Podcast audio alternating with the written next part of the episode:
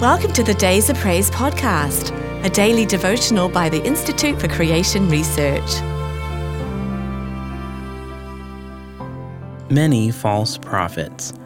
Beloved, believe not every spirit, but try the spirits whether they are of God, because many false prophets are gone out into the world. 1 John 4 1. There is an unusual emphasis in the New Testament on false prophets. The Greek word pseudoprophetes appears 11 times and has no corresponding word in the Old Testament. Of the 298 usages of prophet in the Hebrew Scriptures, eight of them are connected to false prophets, and only in relation to visions and dreams. In the New Testament, the pseudoprophetes are workers of miracles and signs and wonders. John gives the warning to try the spirits because many false prophets are now here. Prior to Christ's coming, the false dreamer would readily be exposed when his prophecy did not come about. Such a false prophet was to be executed. But the prophets of the last time will perform great wonders and can seduce even the elect. Here's the problem they come from among Christians.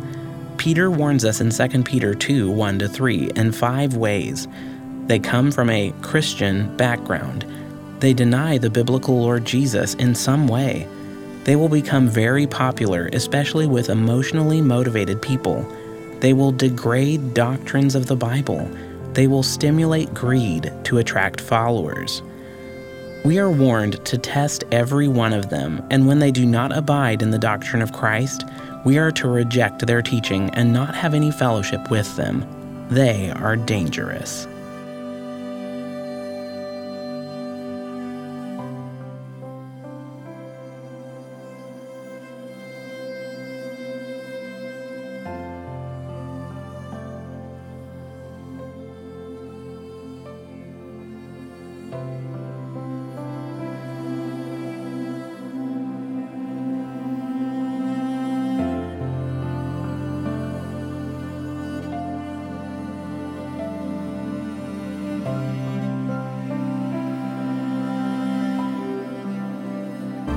If you've enjoyed today's devotional, be sure to subscribe wherever you listen to podcasts and please rate and review so more listeners can find us. To support ICR's ministry, visit icr.org forward slash donate. Your gift of any amount helps us reach others with biblical truth and encouragement.